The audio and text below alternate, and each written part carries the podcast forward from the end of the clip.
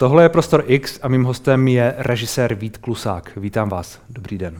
Dobrý den. Velké nic je váš nový dokument, který teď ještě stále připravujete společně s uh, kolegyní Marikou Pecháčkovou. Uh, zajímá ještě někoho téma covidu dnes? Je to o covidu? Je to spíš eh, o souvislostech té situace, kterou ta pandemie v Čechách vyrobila. My jsme zůstali tady doma, točili hmm. jsme to v Praze, ale zároveň jsme i vyráželi eh, do Zlína. Do regionu. Do regionu. Eh, no, tohle se trochu bojíme. Jako, myslím, že pálíte rovnou na komoru, protože si říkáme, jestli není příliš brzo od toho, co jsme to žili, hmm. a zároveň, aby už nebylo příliš pozdě, aby už eh, tím, jak je teďka válka na Ukrajině, a energetická krize a jedna vlastně hrůza střídá druhou, aby už eh, lidé neměli pocit, že se koukají na film pro pamětníky. Takže snažíme se trefit tu správnou dobu a udělali jsme takovou, takový jednoduchý test. My jsme ještě v průběhu střihu uh, si uh, zvali kamarády, ale i nef- nefilmové vzdálené kamarády a pouštili jsme jim ten film, ty různé fáze. A takhle jsme v, v, v tom kině otočili třeba 200-300 lidí. Hmm. A vlastně jsme si ověřili, že to, to publikum nesmírně chytlo. Hmm. A ty nejčastější reakce byly, uh, šel jsem sem s nulovým očekáváním, protože mě vlastně covid už vůbec nezajímá, měl jsem pocit, co bych se o tom ještě, jako teď se o tom všechno řeklo, ale takhle jsem to neviděl. Hmm pronikli jste do míst, ukázali jste mi věci a souvislosti a situace a totální bizáry, o nich jsem vůbec neměl tušení. Totální bizáry tam jsou. No, je jich tam celá, celá řada, až jsme si s Marikou říkali, jestli u tak závažného tématu nám to tam těmi bizáry ne, jako ne, ne, nepřetejká. No každopádně, co byla velmi častá reakce, to je neuvěřitelný, že, že jako já jsem úplně zapomněl, zapomněla, že tohle jsme žili. Hmm. Ty, já, já mám pocit, jak kdyby to bylo minulý století, ale to je pravda, teď my jsme vlastně dezinfikovali uh, věci, když jsme je nosili z obchodu. Hmm. Teď my jsme uh, na kampě seděli v rouškách. Mě, teď, mě, mě právě dnes mi připomněl uh, Facebook takové to před dvěma lety. Tak tam bylo, hmm. že před dvěma lety se přesně, přesně dnes, respektive 14. října, se zavřely hospody a vlastně omezené bylo akce na šest lidí a, a všechny tyhle věci. Čili to je ten to je to, co vlastně už je, se nám zdá být, jako máte pravdu, no, zdá se mi to být, jako kdyby to už bylo úplně jako jiný život skoro. Ona ta doba byla strašně intenzivní, jedna událost nečekaná uh, střídala druhou a ono takto jako hustě jelo, že uh, jsme si z toho jako poukládali jenom nějaký spíš dojem a my to v tom filmu všechno to konkrétno, ale i ty věci, co se děly za oponou máme. Hmm. A tak v tomhle ohledu si myslím, že ten film může být takovou pomyslnou tečkou pro lidi, když se vydají, eh, si to jakoby Víte, tečka... s tím naším filmem uzavřít. Já. A tečka je trošku možná tečka, blbej. Já jsem za... si říkal, čemu se usmíváte, tak eh, pomyslnou eh, středníkem. Víte co, tečka za covidem, to už jsme tu měli a víme, jak, víme, jak to dopadlo aby si to lidi neuzavírali, jako se, jako se vyháněl covid na Karlově mostě, což nevím, jestli tam třeba taky nemáte. Máme, tam takov, máme to tam takovým uh, složitějším způsobem no. a sice běží to v televizi u jedné klíčové postavy, u pana profesora Karla Vachka, který hmm. komentuje celé to dění eh, ze, ze, ze svého bytu plného hmm. knih. Hmm, asi se mu to moc nelíbí, předpokládám. No, on říká, on říká, to budete překvapený, on právě naopak říká, že ho fascinuje, jak vždycky, když vypukne krize, tak jak ze začátku jsou na sebe lidi hodní. Že hmm. když si pamatuje 68. si pamatuje pochopitelně revoluci, že vždycky, když přicházejí tyhle ty velké krize, tak to zároveň tu společnost tak jako zdravě obrodí a všichni začnou být solidární a šili se ty roušky a hmm. restaurace vařily že jo, pro záchranáře a já, já, já musím říct, že jsem že mi to hodně připomnělo rok 89. Ale ten jsem zažil v deseti letech. Ale měl jsem, taky jsem cítil takovou tu, jak prostě takový to nadšení a pocit, že jako teď začíná něco nového, tak to já jsem na tom jaře 2020 si taky prožil. A to tam, to tam máme. On ten film se totiž takým zvláštním způsobem láme, že překypuje jistou nadějí hmm. a hezkými situacemi a kámošky, který běžně chodí na uh, volejbal, tak se schází v nějakém podzemí a dohromady žijou, šijou roušky a pijou toho proseko a chechtají se. A potom ten film někdy od poloviny se láme, začínají ty demonstrace a ty antivaxeři nám vysvětlují, jak se v nose se skládá ten čip a, a, a bude to vás sledovat, nevím a co všechno. Co, to tam máte taky takovýhle vystoupení? Podařilo se nám proniknout i na porady těchto těch lidí, kteří tohle to naprosto jako vážnou tváří pronášejí. Porady? Jo, my jsme se dostali na poradu jedno, jedné antivaxerské úderky, která plánovala uh, celou sérii demonstrací. Tak jsme byli u toho, když probírali tu agendu a četli si navzájem e-maily, kde jim chodili výhrušky smrtí a, a to, přesvědčovali se o tom, že prostě přesto všechno jdou do boje. Co tam bylo za lidi? To, to, docela jako, to byla taková pestrá skupina, část byla z Ostravy, byli to lidi, kteří, kteří uvěřili Janě Peterkové mm-hmm. a mhm. přes její sociální sítě se na ní nabalili a pomáhali jí organizovat eh, ty demonstrace.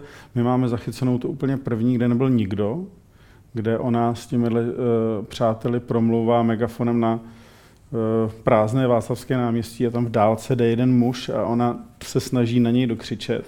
Ale potom už se jí dařilo schromáždit vlastně tisíce lidí a dokonce se na jedné té demonstraci seznámila se svým budoucím partnerem. Hmm. Čili uh, já, my jako novináři vlastně teď hodně přemýšlíme, myslím taky o tom, jak to téma jako uchopit a vlastně jak o něm mluvit, aby to lidi ještě zajímalo a jestli se o něm má mluvit, vlastně, že to je vlastně, zjišťujeme, že když to téma nějak jakoby, uh, uchopíme, tak se často setkáváme s tím, že to vlastně lidi moc nezajímá. Že, se to vlastně, hmm. že to je vlastně něco, co je už jako hodně otravuje. Tohle je něco, co vy říkáte, že s tím nějak, jako, nějak počítáte, nebo nějak se, se na to připravujete, nebo naopak doufáte, že lidé prostě, kdy to půjde do kin, což bude až na jaře příštího roku, jestli se nepletu? Eh, rádi bychom to na konci února. Na konci února, čili na konci poslali, zimy. Poslali do kina. Na, na... My bychom se totiž rádi vyhli tomu, že kdyby to bylo v kinech dřív a byla kina zavřena kvůli covidu, tak aby se ten film takhle jako nesešel s tou hmm. realitou nepříjemně. Čili to, co, to, co říkám já, je něco, co, co si možná připouštíte, nebo spíš doufáte, že to prostě lidi zaujme tak jako tak? No my, my jsme, myslíme na to, myslíme na to, bavíme se o tom, jakým způsobem postavit trailer, hmm. uh, aby, aby diváci záhy pochopili, že jsme k tomu přistoupili jinak, že, že ten pohled je překvapivý a že je v něčem směřující, anebo zároveň uh, podněcující nějaký jako zajímavý přemýšlení. A zároveň jsme v tom našli obrovskou spoustu jako nesmírně humorných momentů, což hmm. si myslím vlastně se tomu období, který jsme jako částečně protrpěli, tak se mu jako zpětně zasmát eh, může být v něčem úlevné. Hmm. No a teď, když jsme zveřejnili eh, první ukázku, protože my potřebujeme dofinancovat eh, tu postprodukci, tu zvukovou a hlavně jsme do toho filmu dali vážnou hudbu, potřebujeme vykoupit ty práva a myslím si, že, se to, že to tomu filmu nesmírně sluší, ta muzika, co jsme tam tak jako lehce poloironicky uh, Valčík od Bramse použili, hmm. ale to prostě není zadarmo. Tak uh, ta první ukázka se docela dobře rozjela na sociálních sítích. Ona zpočátku, já mi se poprvé v životě stalo, že jsem něco dal na svůj Facebook a za hodinu to mělo jeden like. to jsem si říkal, že jako vlastně to, co naznačujete, hmm. ale hmm. potom jsme na to přišli, jak v té ukázce jsou ty antivaxeři, hmm. tak ty roboti toho Facebooku nám to prostě od, nějak otegovali, ano, ano. že šíříme antivax eh, a do toho tam máme ještě záběr z covidové nuda pláže, kde ti lidé jsou v rouškách, ale jinak jak si už nic jiného na sobě nemají. Takže možná i tohle. A, a eh, na, naši velmi šikovní přátelé, kolegové, kteří se nám starají o sítě, tak se museli provolat někam do Irska, a nějak to od, odbanovat, že to je prostě umění a že t, t, tu antivax uh, ideologii nešíříme uh, souhlasně, ale naopak ji ukazujeme jako něco šíleného. A podařilo se to prolomit, prolomit takže potom se to najednou rozjelo.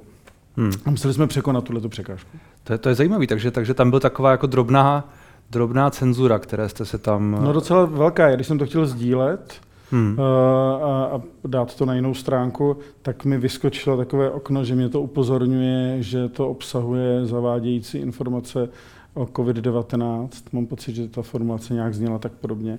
Takže to, ona to opravdu na tom, to, pro, to prokletí hmm. na, na to bylo uvaleno. To je, uh, to je docela fascinující. Vy jste zmínil, že vybíráte na hit hitu, vybíráte na postprodukci a, a takové věci. Uh, to, je, to je něco, co je klíčové pro vás, abyste to dokončili. No, on, na tenhle ten film se ne, nedařilo vlastně takřka vůbec sehnat žádné prostředky. A uh, kdyby nás na začátku nepodpořila česká televize, tak kdo ví, kdo ví, jak by to dopadlo. Naštěstí my jsme měli něco trochu uspořeno díky v síti, hmm. uh, takže já jsem vlastně jako poprvé v životě vzal něco, jako, co, co se podařilo minulému filmu vydělat, protože ty dokumentární filmy bohužel se spíš hýbou okolo nuly, hmm. takže poprvé v životě jsme to základní natáčení pokryli díky úspěchu v síti, ale už ty prostředky teď nedosáhnou, hmm. na, protože my jsme to totiž natočili širokouhle a černobílé. To bylo takové jako rozhodnutí, jak to odpojit od to jsem se vlastně chtěl zeptat. okoukané reality. Proč černobílé?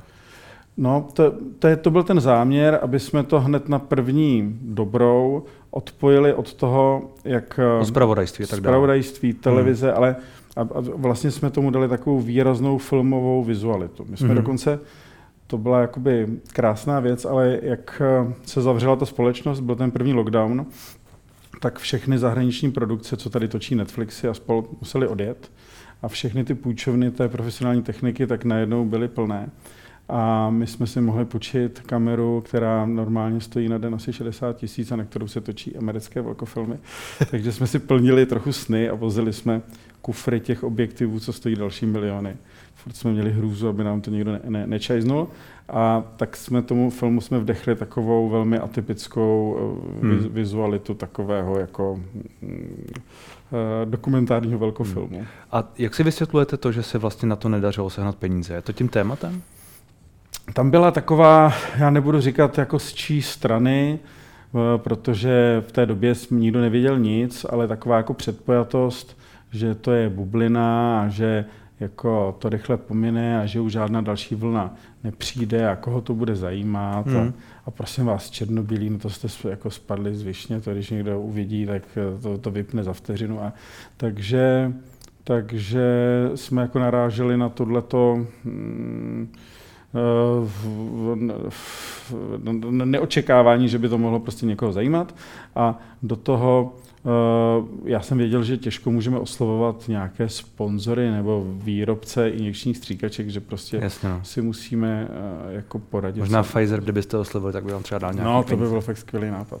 Ale možná, že výrobce, eh, výrobce těch čipů, co hmm. se skládají v nose, tak by možná a, a do toho šel. Vy jste, vy jste zmínil, že když jste museli komunikovat s tím Facebookem, takže jste jim vlastně, nebo nějaký vaši kolegové jim museli jako vysvětlit, že to není jako antivaxerská myšlenka, ale že si z toho jakoby dělá srandu, chápu to správně. No, nebo, nebo spíš, že to je prostě e, jako Umění. autorský dokumentární film, hmm. který, že kdy, když, protože v té ukázce je naprosto patrné, že je tam jako ironický odstup od toho momentu, kdy tam Jana Peterková těm lehce vyděšeným eh, kamarádům vypráví, že ten čip se ve skutečnosti eh, skládá ze dvou částí a první je do nosu zavedena antigenním testem a teprve vakcína obsahuje druhou část a jako puzzle to do sebe zapadne a že ten výrobce těch vakcín se, tomu do, se k tomu vlastně doznává, protože na svých vlastních stránkách říká,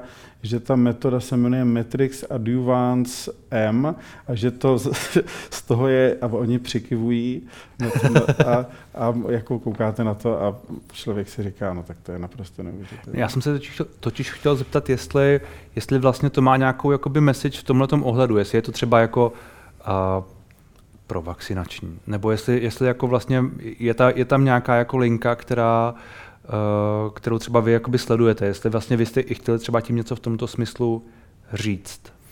Uh, nechtěli. Nechtěli, hmm. protože to je jako každého svobodné rozhodnutí, co si vpraví do těla. Uh, a myslím si, že a, a přitom se ale nehrajeme na nějakou jako falešnou nebo umělohmotnou objektivitu, hmm. ale necháváme to čistě na divákovi, ať si... My právě tam ani jako nijak nekomentujeme uh, tohleto vyprávění. Ať si, já věřím, že se na to může koukat i nějaký antivaxer a říkat si, tak to je super, že to konečně bylo řečeno, ale myslím si, že každý, kdo má uh, jako pět pohromadě, takže, takže, takže to, ty, to přečte správně způsobem. Například té demonstrace Jany Peterkové a nějaké její myšlenky tam vlastně nejsou komentované, ale jsou tam spíš, jakoby, aby vyzněly sami o sobě. Nám se podařilo na těch demonstracích na, na, nalézt třeba momenty, kdy se lidé na ulici, uh, ale vlastně dost kultivovaně hádali, vlastně diskutovali, že jsme, nedělali jsme to tak, teď dáme jako prostor straně A a teď B, ale ukazovali jsme mm, jako na, na těch samotných akcích, že tam k těm, k těm výměnám názorů uh, docházelo. To, si, to podle mě to totiž funguje nejlíp. Hmm. Vy jste zmínil, že tam je hodně těch bizárů, že to tím jako až před, přetéká do jisté míry, tak um, jaké ty momenty vám přišly v tomhle ohledu jakoby nejsilnější nebo nejbizarnější, nebo... Oni jsou to jako naprosto jemné věci, že prostě pozorujete eh, operní pěvkyni, jakým způsobem eh, poklízí v penny marketu a orientuje se na, na tom novém jevišti svého života a s takovou jako krásnou energií komentuje Penny Radio, protože eh, je nešťastná z toho, jaké písně musí celý den poslouchat po té, co eh, měla být někde v Maďarsku a zpívat eh, barokní opery. Mluvím o Monice Jegrové, mezosopranistce, která je prostě nesmírně vzdělaná a, ještě má muzikologické pozadí.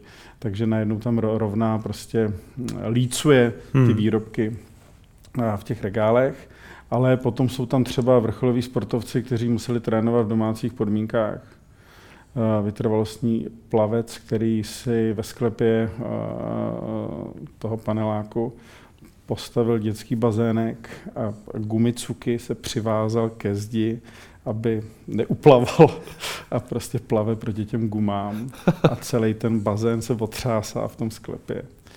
A, tak jsme vlastně šli naproti jako zachycení všech těle těch různých podivností, nebo tam máme městské policisty, kteří chodí po kampy a okřikují lidi, že jim vykukuje nos a, a podobně.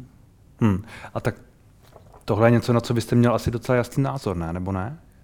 No, ale mm, točíte to, tak to víte, že když vidím e, e, jako měšťáky, jak opilým bezdomovcům pokládají ty umolousané roušky na, na tvář, jenom jako, aby jako naplnili literu zákona, takže si o to něco myslím, ale eh, ne, ne, neděláme tam prostory na smích jako v sitcomu, nebo hmm, ať, ať si každý to vyloží. Podle svého. Nás, nás překvapilo, když jsme to poprvé viděli s publikem, že se vlastně lidi dost často smějou, ale jsou tam momenty i jako naprosto srdcerivný. My jsme zvlášť v nemocnici ve Zlíně mohli eh, být eh, velmi blízko tomu procesu, jak ti lékaři propadají eh, bez moci, jak jsou z toho už strašně unavený, jak už prostě jak už nezvládají ten nápor těch umrtí a vlastně jsme byli tomu naprosto blízko. A přesto jsme našli klíč, jak to natočit co nejpětněji, protože jak ten covid lítá vzduchem, tak tam všude byly takové polomléčné igelity, hmm. takže ty scény z těch nemocnic jsou takové jako v, v silném oparu a nikomu, nikomu nějak nenahlížíme do tváří a to jsou zase, to jsou zase scény, kdy mm, to publikum teda tam hmm. Eh, jako nám říká, že tohle to jako horko těžko zvládali vidět, ale že zároveň to pro ně bylo hrozně silný, protože ta čísla těch lidí, kteří eh, to odnesli vlastním životem, v Čechách je to že 40 tisíc eh, pacientů, tak eh, jsou taková bezejmená. Hmm. Tady najednou vidíte tu situaci, kdy mladý lékař volá dceři svého pacienta, že to je prostě už naprosto neudržitelné, že ta plicní tkáň prostě je úplně na kaši že jako tatínka nezachrání. A vidíte toho doktora, jak sbírá sílu, aby ten telefonát absolvoval a, a potom vidíte sestru, která toho pána jde teda odpojit a máme tam i tyhle ty věci. Hmm.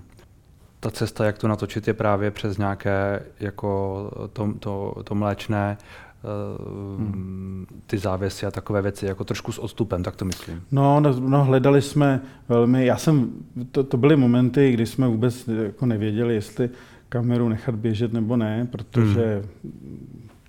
Ale tak to nemusím asi vysvětlovat. Ale já jsem si zároveň říkal, že když jsme potom zároveň byli na těch náměstích, kde ti lidé vykřikovali, covid neexistuje, takže je naší povinností ukázat i tu druhou hmm. část pravdy, nebo spíš tu jedinou část pravdy. A tam se daří třeba, že my jsme na Staroměstském náměstí, kde ti fotbaloví e, chuligáni tam dělají šílený brajgl, protože se chtějí porvat s těma policajtama na jedné hmm. té demonstraci a policisté háží slzný plyn, takže to náměstí je v kouři a v tom největším Armagedonu se střihneme do té nemocnice, která je taky v, jako v tom mléčném oparu a narazí na sebe ty dva světy. Tam vidíte ty doktory, kteří prostě nevědějí, co s tím. Mimochodem nám velmi otevřeně říkají, že ten předpoklad, že uh, koronavirus uh, zabíjel nemocné, alergiky, uh, lidi s nadváhou, že to je v lesčem mýtus, že měli prostě naprosto zdravé jedince, Eh, kteří jako, když, se, když prostě jim to napadlo ty plíce, tak neby, nebylo záchrany, že, že to vůbec nemuselo být tak, že ti lidé jako třeba vedou nějakou mizernou životosprávu a potom hmm. Eh, to odnesou, když ten koronavirus se do nich pustí, že to není vůbec pravda. Hmm. Uh, on v, takové, jakoby, v takovém jakoby heslu, které k tomu filmu máte, je, se píše dokumentární tragikomedie o českém pojetí pandemie COVID-19. A mě vlastně zajímalo, co to je to české pojetí tomhle no, ohledu? To, to jsem, to, tenhle kostrbatý podtitul, to jsem jeho autorem, tak to si teďka si to musím zodpovědět. No, my jsme hledali tu formulaci, že to je prostě, jak k tomu přistoupili Češi. Jak, jak Češi žijí jak, covidové jak jsme pand- to tu zešvejkovali. pandemii. No, protože mm, já mám pocit, že my umíme tu tragikomedii vyrobit úplně ze, ze všeho. Hmm. Jo, to, navíc ta antivaxerská scéna se, což je neu, neuvěřitelný pro mě, překlopila v tu prokremelskou. Hmm. To já nevím, jestli jste stihnul zaznamenat, ale ti nejhlasitější bojovníci, že koronavirus neexistuje a že to je nějaký spolčení elit a já nevím co a že to, to pochází z chemtrails, ale, tak uh, s, okamžitě potom se začaly objevovat kolem uh, ruského velvyslanectví a tam prostě uh, demonstrovat za, za Putina.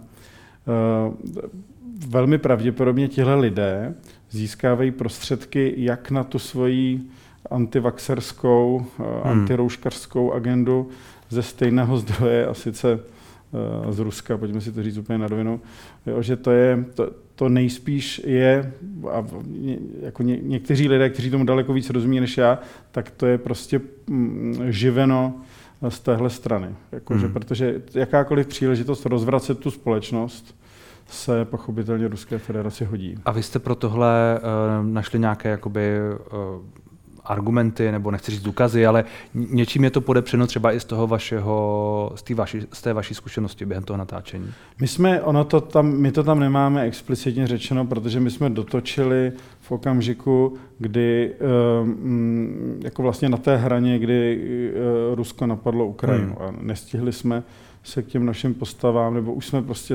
neplánovali se k ním vrátit a říkali jsme si, že aby se z toho, jako se to překlopilo do tématu uh, uh, uh, invaze na Ukrajinu, že, že, že by to byl takový zmatený dvojkonec. Ale záměrně o tom chci takhle mluvit, jo, protože některé postavy, které ve filmu ukazujeme, zvlášť okolo Jany Peterkové, tak se potom v tomhle ohledu naprosto jasně vybarvily a i Jana Peterková začala na svých sociálních hmm. sítích vyprávět, že pojede na Ukrajinu točit pravdu, jak ano, tam ano. Neo, uh, neo, neonacisté... Ano, dokonce myslím, že jela někam na hranici a něco tam se snažila... Přesně tak a, a zase se snažila spustit celonárodní sbírku nějakou, jako aby jí lidi posílali peníze, aby mohla přivést tu skutečnou pravdu. Takže já, mám, já, já, se, já jsem prostě přesvědčen, že to uh, je, je silně podporováno z jednoho hmm. zdroje. Hmm. A ta válka a to všechno, co se, co se děje okolo, okolo toho, je pro vás v tomhle ohledu taky jakoby inspirativní, nebo je to něco, co by stálo za nějakou reflexi dokumentární? Uh, my, my, se, my se podílíme koprodukčně uh, uh, na filmu, který vzniká na Ukrajině. A, a já ale asi z bezpečnostních důvodů k tomu nebudu uh, říkat víc. Hmm.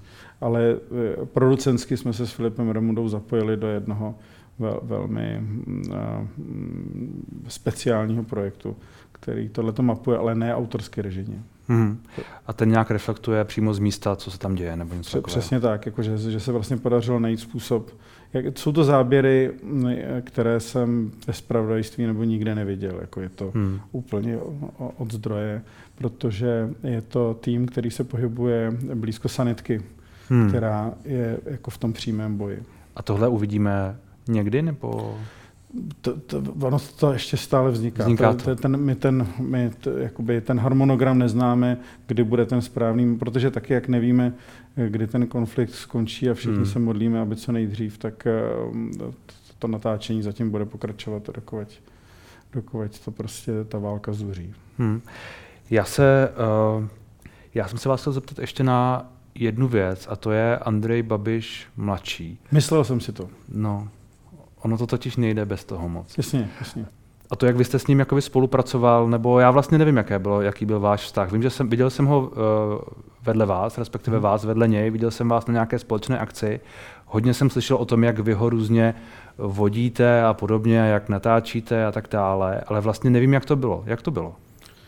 Uh, z kterého konce to vzít? Já jsem uh, Andreje Babiše mladšího oslovil když on se tady nacházel, to bylo podle mě nějak krátce před tím létem, hmm. s tím, jestli by neuvažoval, eh, že bychom se bavili o tom, že by se připravil hraný film o tom jeho příběhu. Uh-huh. Já mhm. jsem jako dokumentární film jsem eh, nezvažoval. Nebo ze začátku jsem ho možná zvažoval, ale ani jsem mu to nenavrhl. A rovnou, protože jsem si záhy uvědomil, že to, co mě na tom příběhu zajímá, tak se odehrálo mezi lety 2012, kdy on se vrátil z Ameriky a měl ten, mm, tu, tu pilotní školu za sebou. Hmm. A vlastně se uh, zapletl do toho čapího hnízda, podepsal otci nějaké ty papíry a tak dál a zhroutila se mu celá ta kariéra v tom travel servisu. Až po někdy rok 2018 včetně toho Krymu a toho, jak eh, utíkal, to nevím, jestli víte, ale on se snažil utéct do Hongkongu. To je totiž neuvěřitelná detektivka. Hmm. A, a po, taky tam byla fáze peripetie, kdy utekl do Paříže a uh, otec za ním poslal toho protopopova, který ho normálně v ulicích Paříže ho naháněl po kavárnách, protože mm, nějak jako tušil, kde se může Andrej nacházet. Je to, má, to, má to prostě takový jako rysy thrilleru, nebo spíše je to thriller. A ještě navíc je, to, je, je v tom to, to, to, to antické drama, otec hmm. syn. A je, jeho to nesmírně zaujalo, protože on v té době měl různé nabídky. Olga Somerová ho oslovila s tím, že by o něm točila dokumentární film a ještě je, jeden kolega ho oslovil, že by chtěl udělat televizní minisérii hmm. hranou. Ale jemu se, jemu se nějak líbilo to moje pojetí a, a tak my jsme se začali potkávat a viděli jsme se podle mě třeba třikrát, bylo to vždycky tak jako dopoledne, seděli jsme většinou po nějakých pražských kavárnách na Praze 6. Od, od tamtuť asi, že jsme pořád byli někde vidět, protože hmm. vím, že číšníci, oni Andreje poznávali, takže se na nás jako obraceli. A vlastně jsme pracovali na tom bodovém scénáři, že jsme šli rok za rokem, jak se ta kauza jak rostla a se probírala.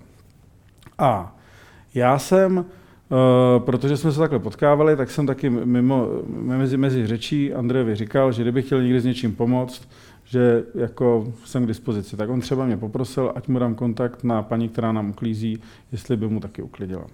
No a jednoho dne mě požádal, Eh, to bylo asi to, to třetí setkání, jestli bych ho nezavezl do Ústí nad Labem, hmm. že si sehnal vyšetření u klinického psychologa, kterým chce médiím a veřejnosti doložit, že není blázen, že netrpí těmi chorobami, co to jsou. To byl mu. ten den, kdy tam měl taky akci Andrej no, Babiš. No přesně tak, no, ale to, a to jsme nevěděli. On, Andrej řekl to datum, řekl tu hodinu a já jsem řekl, už jsme si možná tykali, Hmm. Já jsem řekl, já tě tam odvezu a, a prostě jeli jsme do toho ústí. A když on tam skončil, on byl na tom vyšetření dvě a půl nebo tři hodiny, tak mi řekl, že má strašný hlad a že si něco koupíme na benzínce. A já jsem řekl, to je blbost, pojďme na normální jídlo.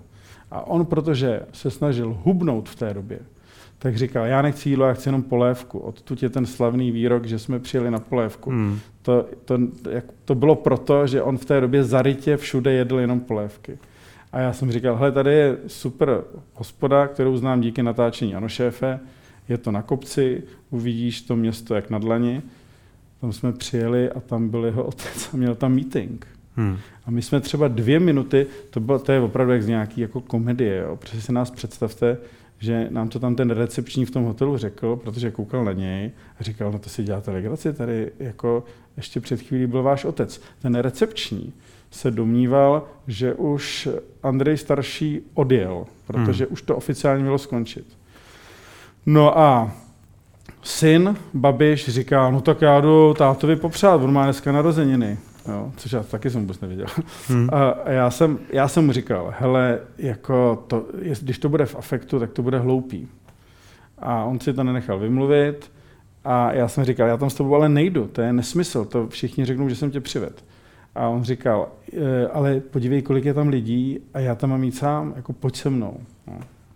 A hmm. přál si, abych to točil na mobil, protože to jako chtěl mít, což nebylo chytrý, protože to vypadalo, že to je celý nějak jakože domluvený, že jsem ho tam nějak doved, teď ale, si ho u toho točím. Vy... Ale rozumíte, jako já nejsem do té míry pitomý, že bych jako nevěděl, že, že kdybych ho tam jako doved, tak tam hmm. s tím nelezu, protože tím, to, jak, to, jak to vzniklo totálně, jakože my jsme sami měli pocit, že jsme v něčí inscenaci, tak eh, to takhle vypadalo. A tam ještě řeknu vám poslední věc, a už to končím. A byl tam fotograf aktuálně Ludvík Radílek, hmm. z kterého znám, protože já, já jsem původně fotograf a Ludvíka si nesmírně vážím.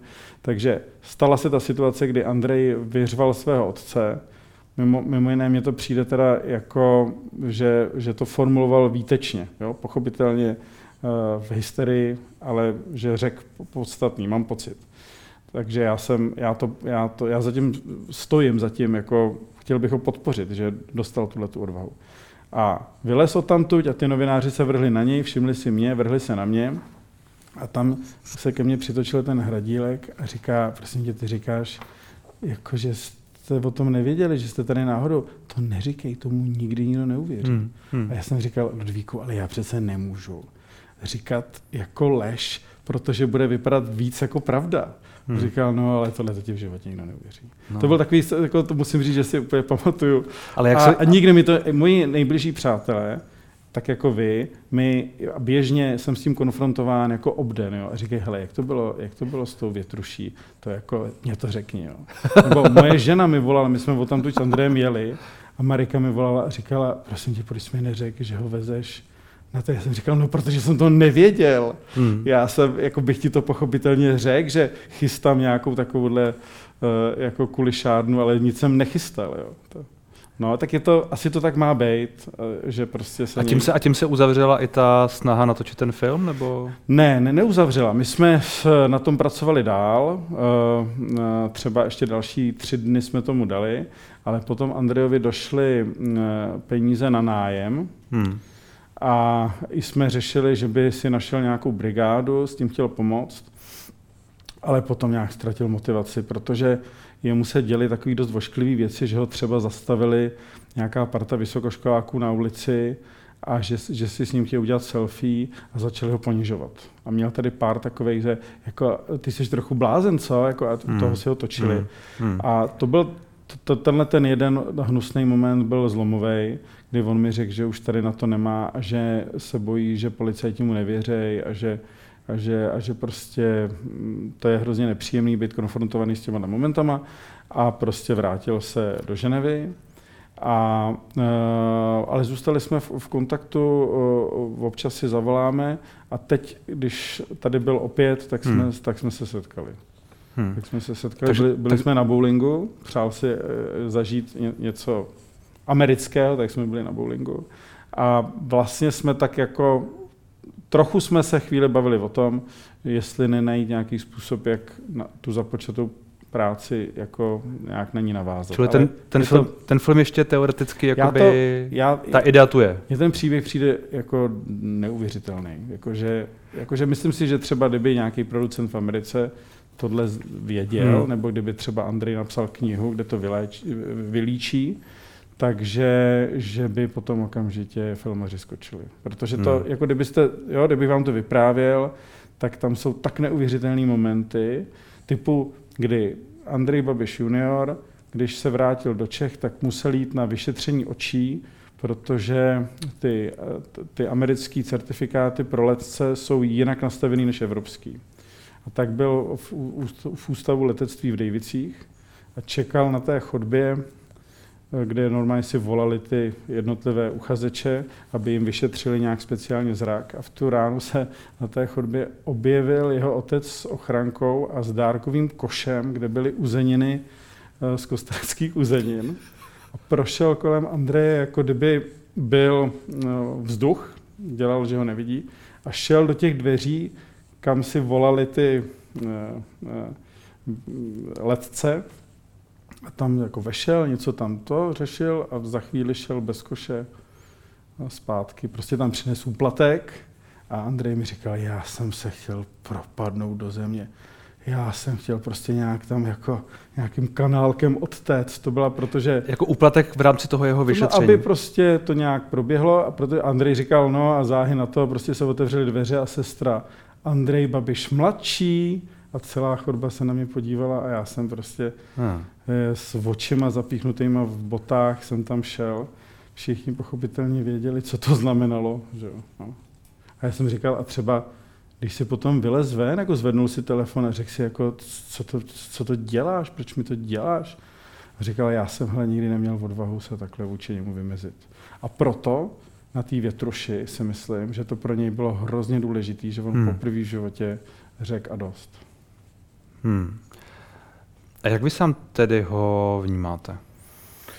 Já ho vnímám jako hypercitlivýho kluka, který byl držený jako ve zlatý kleci, která mu v něčem pomáhala, ale vlastně mu nedovolila začít se jako brát za své věci a, a, a, a jako vlastně jít do světa a a žít svůj plnohodnotný vlastní život.